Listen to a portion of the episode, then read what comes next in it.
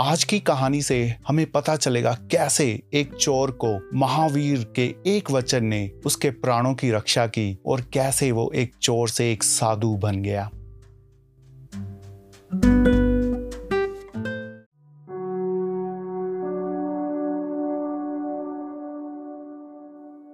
तो एक समय की बात है, एक बहुत बड़ा चोर जो कभी पकड़ा नहीं गया था, वो मर रहा था। तो उसने अपने बेटे को अपने पास बुलाया। उसने कहा कि मैंने जो अपनी कला है वो तुमको बहुत अच्छे से सिखाई है। जितना बड़ा चोर मैं हूँ, उतना ही बड़े तुम भी चोर हो। बस, मरने से पहले मैं तुमको सिर्फ़ एक और बात कहना चाहता हूँ। वो यह कि कभी भी किसी सत्संग में मत जाना। अगर तुम सत्संग में या मंदिर गए तो गड़बड़ हो जाएगी। तो चोर के जो बेटा था, उसने ये बात अपने पल्लू में बाँध ली और ये कहकर जो चोर था, वो मर गया।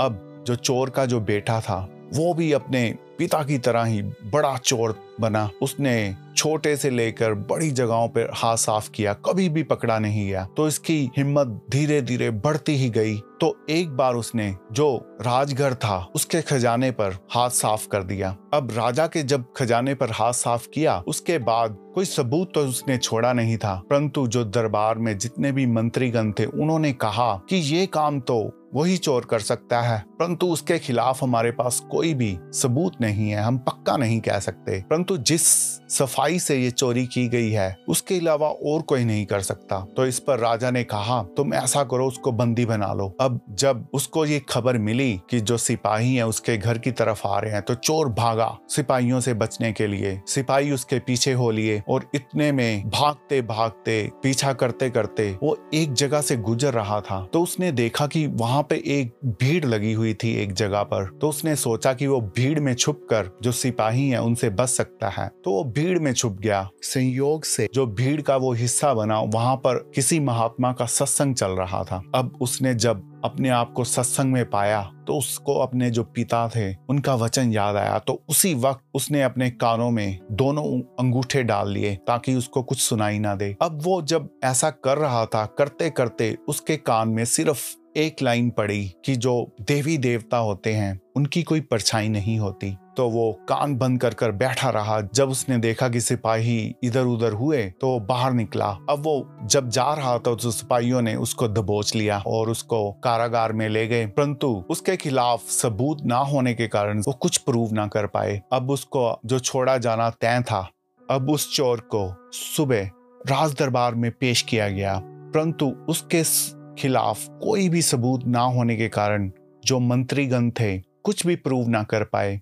अब बड़ी दुविधा थी। शक उस चोर के ऊपर पूरा था, परंतु सबूतों के अभाव में उसको सजा देना मुश्किल था। तो इसीलिए अब यह तय हुआ कि उसका जो फैसला है, सुबह सुनाया जाएगा। अब जब चोर कारागार में सो रहा था तो एकाएक बड़ी तेज हवाएँ चलने शुरू हो गई और एक भयंकर नाद हुई और बहुत प्रकाश हो गया। और वो क्या देखता है कि उस प्रकाश में उसको जो देवी माँ की छवि दिखी, जो बहुत नूरानी थी उसको देखते ही उसकी आँखों में से अश्रु बहने लगे और वो कृतज्ञता का अनुभव करने लगा। वो देवी माँ के चरणों में गिर पड़ा और कहा कि, देवी माँ, आपने मुझे दर्शन देकर धन्य कर दिया। इस पर देवी माँ ने कहा, उठो पुत्र, मैं तुम्हारी कला से बहुत प्रसन्न हूँ। बस मैं ये जानना चाहती हूँ कि तुमने इतनी सफ़ाई से यह चोरी कैसे की और खजाने का जो माल है वो कहाँ पे छुपाया है? यह सुनकर जो चोर था, वह अपनी कला के प्रति बड़ा गर्व का अनुभव कर रहा था कि साक्षात देवी माँ उससे उसकी कला के बारे में पूछ रही हैं। वो देवी माँ को सब कुछ बताने ही वाला था कि क्या देखता है कि जो देवी माँ थी, उनकी जो परछाई थी, वो भूमि पर पड़ रही थी। अब यह देखते ही उसको जो सत्संग में सुना, यह वचन याद आया कि जो देवी देवता होते हैं, उनकी कोई परछाई नहीं होती। तो वो एकदम से चुप हो गया। और उसने सारी कहानी ही पलट दी। अब वो कहने लगा कि, देवी माँ, मैंने कोई भी चोरी नहीं की। ये जो राजा है और उसके जो मंत्रीगण हैं, उसको ज़बरदस्ती इस चोरी में घसीट रहे हैं। उसका इस चोरी में कोई हाथ नहीं। यह सुनते ही जो देवी माँ थी, वो लुप्त हो गई और जब सुबह हुई तो राजा ने अपने दरबार में उस चोर को पेश किया और ये घोषणा की कि उस चोर को मुक्त किया जाता है। अब राजा और उसके जो मंत्रीगण थे, उसको पूर्णता से ये यकीन हो गया था कि इस चोरी में, उस चोर का कोई हाथ नहीं। क्योंकि ये जो सारा स्वांग था, ये राजा और उसके मंत्रियों ने घड़ा था। उनको ये यकीन था कि देवी माँ के सामने वो कभी भी असत्य वचन नहीं बोल सकता। परंतु उस चोर को राजा और मंत्रियों की सारी चाल समझ में आ गई थी। अब वो चोर सीधा वहाँ से छूटते ही उस जगह पर पहुँचा जहाँ पर उसने वो सत्संग सुना था।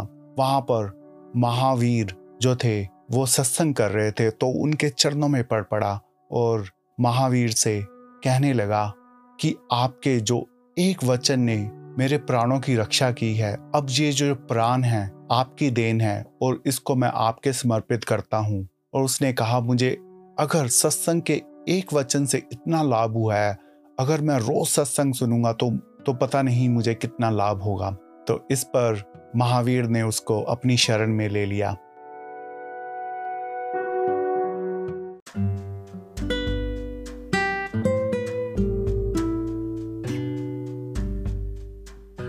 दोस्तों, आज की जो कहानी है, उससे हमें भी प्रेरणा लेकर जो संत महात्मा हैं, उनके सत्संग में जाना चाहिए।